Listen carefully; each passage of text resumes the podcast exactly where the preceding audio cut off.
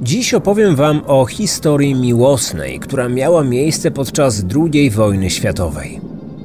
Biorąc jednak pod uwagę, że jest to przecież podcast True Crime, w opowieści tej nie mogło zabraknąć ani tajemnicy, ani przestępstwa. Będzie więc wszystko, czego oczekują zwolennicy tego gatunku.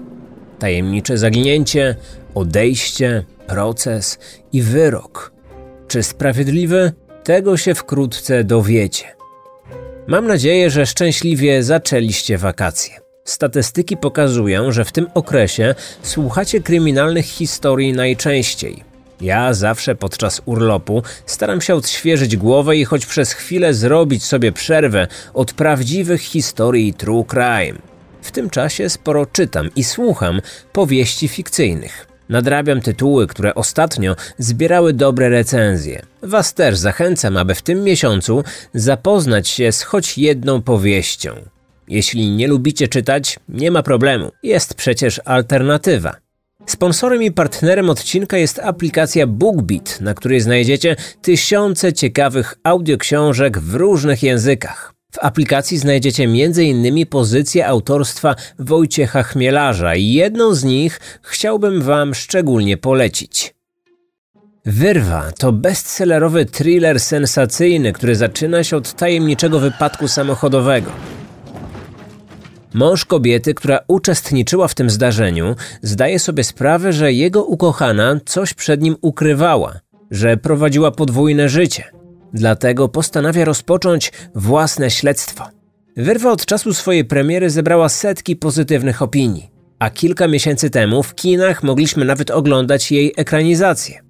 Audiobookowa Wyrwa czeka już na Was w aplikacji BookBeat. Nowi użytkownicy wciąż mogą oczywiście skorzystać z mojego kodu promocyjnego – Rejestrując się z hasłem Kryminatorium, dostaniecie dostęp do pakietu BookBeat Basic na 30 dni za darmo, pozwalający na odsłuch 20 godzin audiobooków. Informacje związane z rejestracją na BookBeat znajdziecie w opisie odcinka. Kryminatorium. Otwieramy akta tajemnic. Joanne Wolf i August Sengret poznali się zupełnie przypadkowo. Ich romans nie trwał długo. Podczas wojny takie krótkie relacje nie należały do rzadkości. Wielu młodych ludzi zakochiwało się w sobie, licząc, że dla nich nadejdą kiedyś lepsze czasy. Że gdy skończy się koszmar wojenny, stworzą udany związek i założą rodzinę. Ale droga do szczęścia zwykle bywała bardzo trudna i wyboista. Nie inaczej było w przypadku pary z dzisiejszego odcinka. Życie Brytyjki jeszcze zanim poznała Sangreta było naznaczone traumami. Urodziła się w 1923 roku w miejscowości Tonbridge w hrabstwie Kent. W wieku 7 lat straciła ojca. Niedługo później jej matka poślubiła innego mężczyznę. Nowy związek wiązał się z przeprowadzką i zmianą otoczenia. Pochodziła z bardzo religijnej rodziny, dlatego rozpoczęła naukę w prywatnej szkole katolickiej. Matka chciała, aby jej córka podążała za naukami kościoła, znalazła męża i pewnego dnia założyła rodzinę. Robiła więc wszystko, aby tego dopilnować. Dziewczynka nie miała jeszcze skończonych 16 lat, kiedy zaręczyła się z młodym mężczyzną. Matka była z tego bardzo zadowolona. Chętnie wyraziła zgodę na ten związek, ponieważ wierzyła, że ten człowiek zapewni jej córce dobrą przyszłość. Chłopak był znany i szanowany w całej okolicy. Dodatkowo był dość bogaty, więc trudno było o lepszą partię. Mimo to młoda narzeczona nie była jeszcze przygotowana na tak poważne zobowiązanie. Tym bardziej, że wkrótce doświadczyła kolejnej tragedii. Jej ojczym przez lata zmagał się z problemami zdrowotnymi. Cierpiał na paranoję i bezsenność. Często nie radził sobie z natłokiem emocji, wtedy tracił nad sobą panowanie. Pewnego dnia popełnił samobójstwo. Jego ciało odnalazła pasierbica, która właśnie wróciła ze szkoły. Ten makabryczny widok miał ją prześladować do końca życia. Był rok 1939. Niedługo po pogrzebie ojczyma po raz pierwszy uciekła z domu. Później podobna sytuacja powtarzała się kilkukrotnie i coraz częściej. Matka powoli zaczęła tracić cierpliwość do swojej córki. Miarka przebrała się krótko po wybuchu wojny, gdy dziewczyna zerwała zaręczyny i uciekła do Londynu. Tam zatrudniła się w fabryce, ale szybko straciła swoje stanowisko. Podobnie było w kilku innych miejscach. Pracodawcy szybko ją zwalniali, a mieli ku temu wystarczające powody. Nie była dobrym pracownikiem. Często spóźniała się na swoją zmianę lub nie przychodziła w ogóle. Czasami sama odchodziła, na przykład wtedy, gdy stwierdziła, że jej wypłata była stanowczo za niska. Często się przeprowadzała. Niekiedy wracała na jakiś czas do domu matki, innym razem korzystała z dobroci różnych przypadkowych osób, które spotykała. Choć wcześniej odrzuciła zaręczyny, nie zrezygnowała z planów założenia rodziny. Niecodzienny tryb jej życia oraz okoliczności sprawiły, że na jej drodze stawali najczęściej mężczyźni w mundurach. A ona miała słabość do żołnierzy, zwłaszcza Kanadyjczyków, których wtedy w Wielkiej Brytanii nie brakowało. Spotykała się z wieloma takimi mężczyznami, z niektórymi sypiała. Przynajmniej takie plotki docierały do jej matki, która coraz bardziej wstydziła się za córkę. Uważała, że młodej kobiecie nie przystoi takie zachowanie. Wolała, aby wróciła do domu i zaczęła żyć według obowiązujących wtedy standardów. Dziewczyna nie chciała jednak spełnić woli matki, a dość rzadki kontakt z nią utrzymywała wyłącznie przez listy. W jednym żołnierzu naprawdę się zakochała. Kanadyjczyk bardzo szybko obiecał jej ślub. Swojej wybrance podarował nawet pierścionek zaręczynowy jako zapowiedź ich wspólnego życia. Nie wiedziała, że jej narzeczony nie był z nią szczery. Od samego początku wiedział, że nie będzie mógł spełnić swoich obietnic, bo wkrótce czekał go powrót do ojczyzny. Nieświadoma tego nastolatka uwierzyła w jego wizję małżeństwa i rodziny. Była zdruzgotana, gdy dowiedziała się, że wyjechał do domu w Kanadzie. Nie mogła się z tym pogodzić. Dlatego w rozmowach ze znajomymi często podawała się za mężatkę, której mąż nie chciał zostawić, ale otrzymał rozkaz wyjazdu z Wielkiej Brytanii. 17 lipca 1942 roku, krótko po rozstaniu z ukochanym, poznała w pubie innego kanadyjskiego żołnierza, Augusta Sangreta.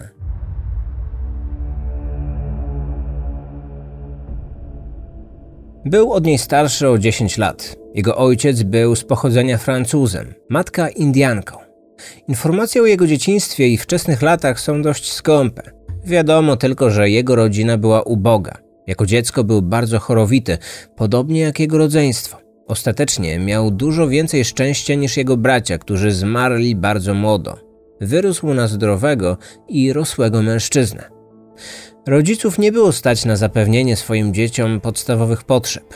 Nigdy nie chodził do szkoły i przez całe swoje życie był analfabetą. Potrafił się tylko podpisać. Gdy chciał przeczytać list lub na niego odpisać, prosił o pomoc inne osoby. Od najmłodszych lat pracował na farmie. Mówił po angielsku. Znał także język, którym posługiwała się jego matka. Do tego miał świetną pamięć i właśnie tę cechę cenili w nim inni. Pomimo braku jakiegokolwiek wykształcenia, uważano go za inteligentnego i bystrego. Nie był aniołem. Jeszcze przed rozpoczęciem wojny jego kartoteka kryminalna pękała w szwach. W 1932 roku za brutalną napaść trafił na pół roku do więzienia. Kilka lat później groził kobiecie, że ją zastrzeli. Skazano go za to na trzy miesiące pozbawienia wolności. Poza tym kilka razy aresztowano go za kradzieże i włóczęgostwo. Był dobrze znany kanadyjskiej policji. Pomimo jego bandyckiej natury, wiele kobiet uważało go za atrakcyjnego. Miały do niego słabość, a on chętnie z tego faktu korzystał. Wdawał się w liczne romanse i niezobowiązujące przygody o charakterze seksualnym. Najczęściej kończyły się one dla niego niezbyt przyjemnie. Z powodu zarażenia się różnymi chorobami wenerycznymi kilka razy trafił nawet do szpitala. Nie mógł znaleźć sobie stałej pracy. Właściwie to nawet nigdy takiej nie szukał. Od czasu do czasu udało mu się gdzieś popracować dorywczo, ale nie przywiązywał do swoich obowiązków zbyt dużej uwagi. Miał 22 lata, gdy w roku 1935 wstąpił do armii. Będąc na służbie, często łamał wojskowy regulamin. Choć regularnie był za to karany, nie odsyłano go do cywila. W latach 40. jego pułk wysłano do Wielkiej Brytanii. Stacjonował w kilku miejscowościach, zanim trafił do Godalming. Krótko po przyjeździe wybrał się ze swoimi kompanami do najbliższego pubu. Podczas jednego z takich wypadów jego uwagę zwróciła znacznie młodsza od niego dziewczyna. To on pierwszy zaczepił Joan. Widział, jak dziewiętnastolatka zamawia przy barze lemoniadę. Postanowił zaproponować jej coś mocniejszego. Ona jednak nie piła alkoholu, więc grzecznie odmówiła. Później zaczęli ze sobą rozmawiać. Była przygnębiona, bo jej narzeczony porzucił ją i wyjechał z kraju. W trakcie rozmowy okazało się, że jej nowy znajomy także jest kanadyjskim żołnierzem. Z lokalu wyszli razem, bardzo szybko ich rozmowa przerodziła się w intymną relację. Gdy się rozstawali, umówili się na kolejne spotkanie. Dziewiętnastolatka początkowo planowała wystawić żołnierza, ale los znowu połączył ich ścieżki. August w towarzystwie kolegi natknął się na Joan. Znajomy najwidoczniej również był nią zainteresowany, gdyż zaproponował rzut monetą. W ten sposób mieli zdecydować, który z nich zakończy wieczór w łóżku dziewczyny. Takie przedmiotowe traktowanie nie spodobało się zainteresowanej. Ostatecznie losowanie się nie odbyło. Kolega z monetą odszedł, a dalszą część wieczoru Joan spędziła z Augustem. Dziewczyna nie miała gdzie spędzić tamtej nocy. Wychowany w kulturze kanadyjskich Indian, potrafił zbudować wigwam. Użył do tego cienkich pni drzew.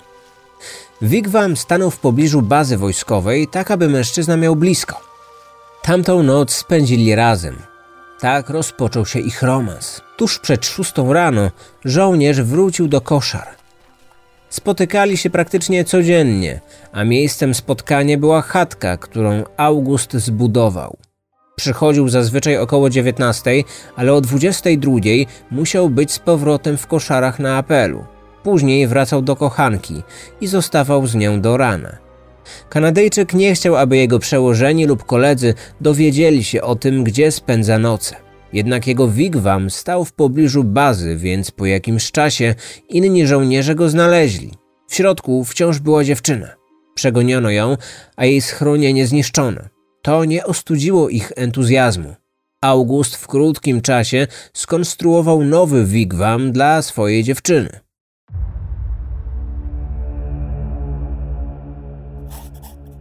Joan lubiła pisać listy.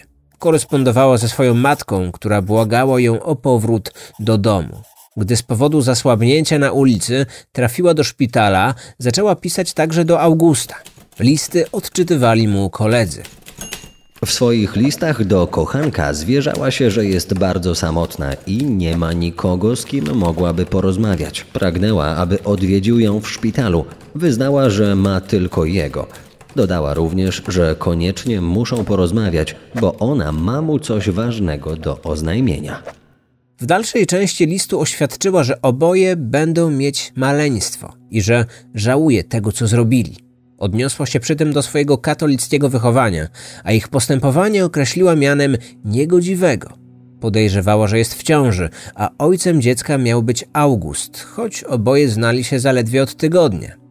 W swoim liście dziewczyna przekonywała kochanka, że powinni stanąć na ślubnym kobiercu i stworzyć rodzinę. Nie wiadomo, czy August ją wtedy odwiedził.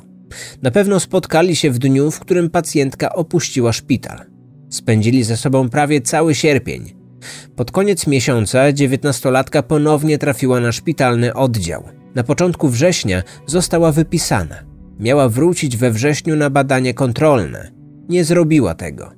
Wiadomo, że kilka dni wcześniej chciała wrócić do domu rodzinnego, być może z uwagi na problemy zdrowotne. Napisała w tym celu list do matki, ale nie doczekała się odpowiedzi. Po opuszczeniu szpitala nie wróciła do wigwamu. Zamieszkała w jednym z opuszczonych budynków. August w wolnej chwili ją odwiedzał. Kobieta większość dni spędziła na pisaniu listów, poezji oraz rysowaniu. W swojej twórczości snuła plany o wspólnej przyszłości z ukochanym.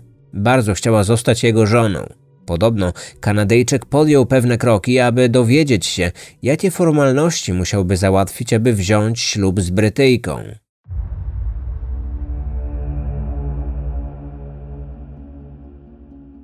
Joan czasami opuszczała swoje miejsce zamieszkania. Niektórzy zaobserwowali, jak wchodziła do pobliskiego pubu, jednak pewnego dnia przestała się pojawiać w okolicy. Zniknęła bez śladu. Ostatni raz widziano ją 13 września 1942 roku. Widziałem ją tamtego dnia. Szła w stronę sąsiedniej wioski. Nie była sama. Towarzyszył jej jakiś mężczyzna. Nigdy wcześniej go nie widziałem. Na pewno był żołnierzem, bo miał na sobie mundur. Był brunetem i miał nieco ciemniejszą karnację. Po tym dniu nikt już jej nie widział. Słuch o niej zaginął. Kiedy wieści o tym dotarły do jej matki, kobieta początkowo się tym nie przejęła. To nie pierwszy raz, kiedy jej córka zniknęła bez słowa. Po jakimś czasie zawsze jednak wracała, a wtedy okazywało się, że po prostu uciekła, bo zrobiła coś nieodpowiedzialnego. Kobieta była przekonana, że i tym razem będzie podobnie. Tymczasem mijały kolejne dni, a dziewczyna nie wracała. Nie przychodziła do miejsc, w których zazwyczaj bywała. Nie kontaktowała się z osobami, z którymi spędzała najwięcej czasu. Nie było jej nawet u przyjaciółki, która wiele razy pomagała jej w potrzebie. Wiele osób zastanawiało się, gdzie może się ukrywać. Czy znowu zmieniła miejsce zamieszkania? A może znalazła sobie nowego partnera? Wszystko wyjaśniło się trzy tygodnie później. 7 października dwóch żołnierzy piechoty morskiej patrolowało rejon niedaleko Godalming. Była to spokojna okolica, w której oprócz pól i drzew nie można było zbyt wiele zobaczyć. Uwagę żołnierzy zwrócił pewien kopiec ziemi.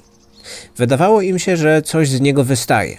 Kiedy podeszli bliżej, wiedzieli już, że mają rację. Było to ludzkie ramię, częściowo zjedzone przez dzikie zwierzęta. Natychmiast pobiegli do bazy wojskowej.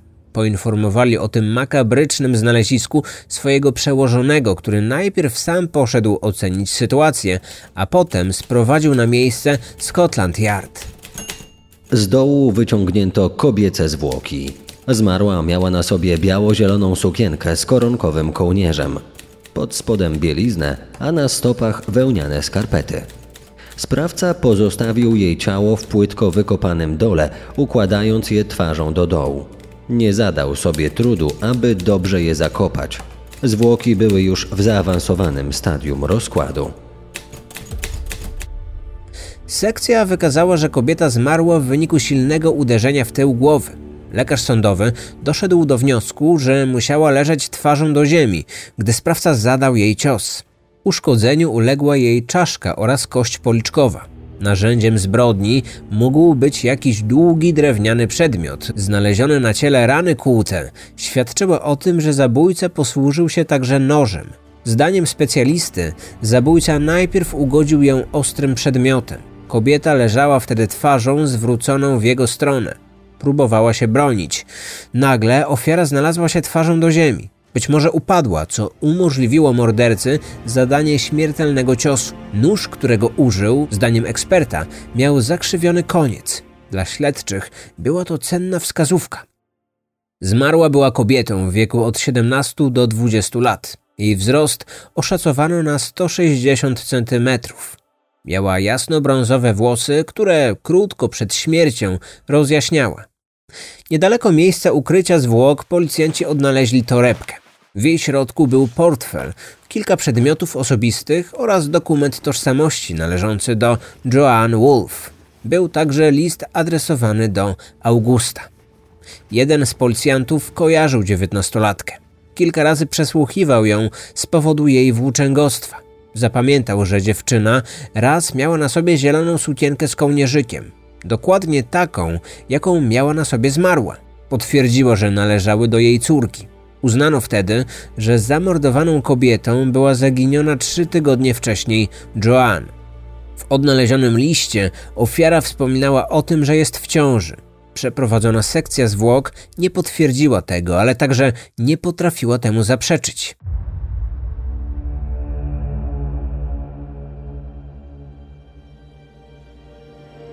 Policja na początku śledztwa ustaliła kilka podstawowych faktów na jej temat. Dziewiętnastolatka w ostatnich dniach życia nie miała stałego miejsca zamieszkania.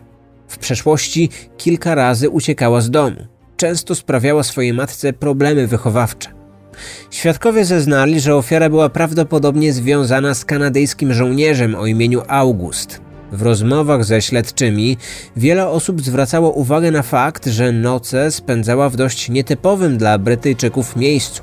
Z tego powodu dziewiętnastolatka zaczęła być nazywana dziewczyną z Wigwamu. August był jednym z pierwszych świadków na liście funkcjonariuszy. Zapytano go o relację z dziewczyną. Przyznał, że się spotykali, ale nie wspomniał nic o rzekomej ciąży ani o planowanym ślubie. Wypowiadał się o niej w taki sposób, jakby była ona tylko jedną z wielu jego kochanek. Przyznał, że ostatni raz widział ją 14 września. Później już się nie spotkali. Następnie przesłuchano żołnierzy, którzy znali parę. Twierdzili oni, że podawał im sprzeczne ze sobą informacje związane z miejscem pobytu jego narzeczonej. Zawsze spędzał z nią dużo czasu, ona też często przychodziła do nas do pubu. Jednak od pewnego czasu nie było jej widać, a on przychodził sam. Pewnego razu zapytałem go, gdzie jest jego dziewczyna. Powiedział mi wtedy, że wróciła do domu. Przyznał też, że żadnego ślubu nie będzie. 29-latek zaczął uwodzić inne kobiety w okolicy. Z niektórymi z nich nawet sypiał. Zapytany o to, co zrobi, jeśli o wszystkim dowie się jego narzeczona, wydawał się tym w ogóle nie przejmować. Zdaniem jego kolegów sprawiał wrażenie, jakby wiedział, że dziewczyna już do niego nie wróci. Swojemu dowódcy powiedział, że jest zaniepokojony jej zniknięciem, ponieważ wcześniej się pokłócili. Ona chciała ślubu, on nie. Po pewnym czasie żołnierz zaczął sobie zdawać sprawę z tego, że stał się głównym podejrzanym. Brytyjscy śledczy nie mieli innych tropów, a ten dotyczący partnera zamordowanej kobiety wydawał się dość mocny. Nieco starszy mężczyzna uwiódł nastolatkę, którą w sobie rozkochał. Po pewnym czasie zaczęła go namawiać na ślub. Jej ciąża, prawdziwa lub nie, miała przyspieszyć podjęcie przez niego decyzji. Być może Kanadyjczyk początkowo faktycznie wykazywał takie chęci, jednak z czasem poczuł, że nie jest jeszcze gotowy na tak odpowiedzialny krok. Dlatego nie chciał już kontynuować tej relacji. Wolał spotykać się z innymi kobietami, ale szalejąca na jego punkcie nastolatka skutecznie mu to uniemożliwiała. To mogło skłonić go do podjęcia decyzji o pozbyciu się jej. Zabezpieczono jego mundur wojskowy oraz koc, pod którym spał w koszarach. Obie rzeczy wcześniej wyprał. Dość nieudolnie, ponieważ śledczym udało się odnaleźć na nich ślady krwi. Niestety, wtedy nie udało się ustalić, do kogo ta krew należała, ale i tak był to dowód o dużym znaczeniu. Jeden z kolegów odnalazł w koszarach porzucony nóż. Znaleźli się świadkowie, którzy potwierdzili, że należał do Augusta. Miał wygięte ostrze, które pasowało do ran zadanych zmarłej dziewiętnastolatce. 6 grudnia 1942 roku kanadyjski żołnierz został aresztowany pod zarzutem zabójstwa swojej narzeczonej.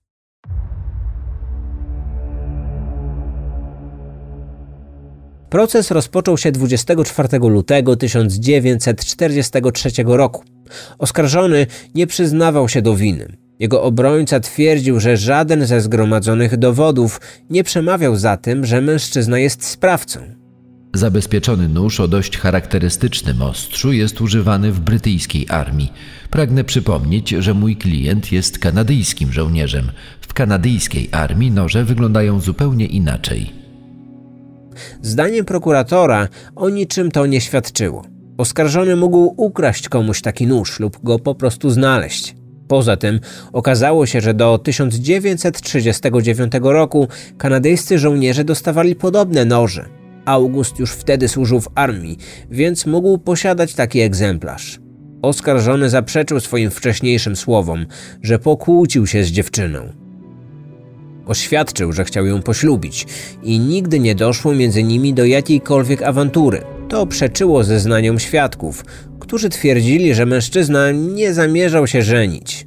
Poza tym, wielu z nich przedstawiło w sądzie bardzo niekorzystny obraz oskarżonego.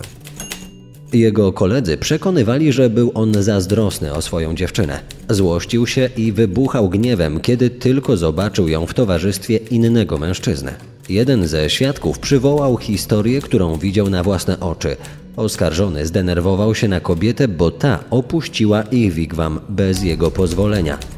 Zdaniem wielu osób traktował ją jak swoją własność.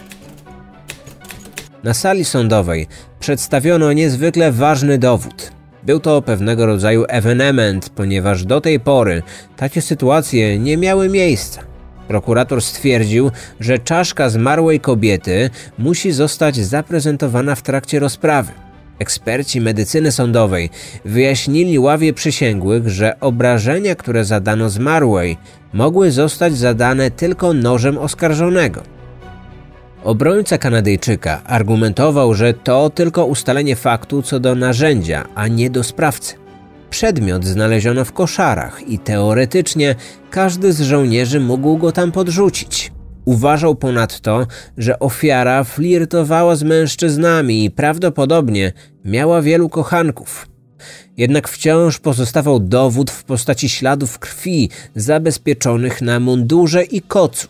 Co prawda nie było pewności, że próbka materiału biologicznego faktycznie należała do zmarłej, ale czy mógł to być przypadek, że oskarżony zabrudził te rzeczy krwią akurat w tym czasie, gdy jego dziewczyna zaginęła? Prokurator zwrócił także uwagę na dziwne zachowanie mężczyzny tuż po tym, jak nastolatka zniknęła. Sprawiał wrażenie, jakby wiedział, co się jej stało i bał się, że kiedy to wyjdzie na jaw, on będzie podejrzany. Obrona przekonywała, że jest to proces opierający się na dowodach poszlakowych, wobec czego nie można było przepisać mu winy ponad wszelką wątpliwość. Jednak ława przysięgłych orzekła inaczej. Wydano decyzję. Ten mężczyzna zamordował Joanne. Mimo to przysięgli poprosili sędziego o niewydawanie najwyższego wyroku. Ten odrzucił te sugestie i skazał oskarżonego na karę śmierci. W uzasadnieniu wyroku stwierdził, że nie mógł inaczej postąpić i że był to jedyny możliwy wyrok, który mógł zapaść. Zdecydował, że oskarżony poniesie śmierć przez powieszenie. Skazany krótko po zapadnięciu wyroku złożył apelację. Zrobił to bez konsultacji ze swoim obrońcą. Sąd odrzucił jego wniosek, uważając, że proces przebiegł prawidłowo, a przedstawione dowody świadczyły o jego winie. Nie czekano zbyt długo na wykonanie egzekucji. 29 kwietnia 1943 roku w godzinach porannych mężczyzna został powieszony. Katem, który założył skazańcowi pętlę na szyję, był słynny Albert Pierpoint, naczelny kat Zjednoczonego Królestwa, którego słuchacze tego podcastu już nieraz mieli okazję spotkać we wcześniejszych opowieściach. Żołnierz do ostatniej chwili utrzymywał, że jest niewinny. Niektórych zastanawiało to, dlaczego nie chce się przyznać, skoro i tak zostało mu już niewiele życia. Czyżby nie był zabójcą, a jedynie kozłem ofiarnym? Po jego śmierci odkryto, że mężczyzna miał na ramieniu tatuaż. Były to dwa krótkie słowa: Joan Wolf. Źródła wykorzystane do stworzenia materiału. Książka Jamesa Troa The Wigwam Murder, wydana w roku 1994 przez wydawnictwo Constable. Artykuł The Wigwam Murder, opublikowany na stronie History of Swords. Artykuł August Sangret, opublikowany na stronie The History Room. Artykuł Indian Soldier is tried for death of Wigwam Girl, opublikowany 11 stycznia 1943 roku w dzienniku Ottawa Citizen. Artykuł Five Delinquent Soldiers, opublikowany na stronie Capital Punishment UK. Artykuł 75 Years On After Wigwam Murder, opublikowany na stronie Haslemere Herald.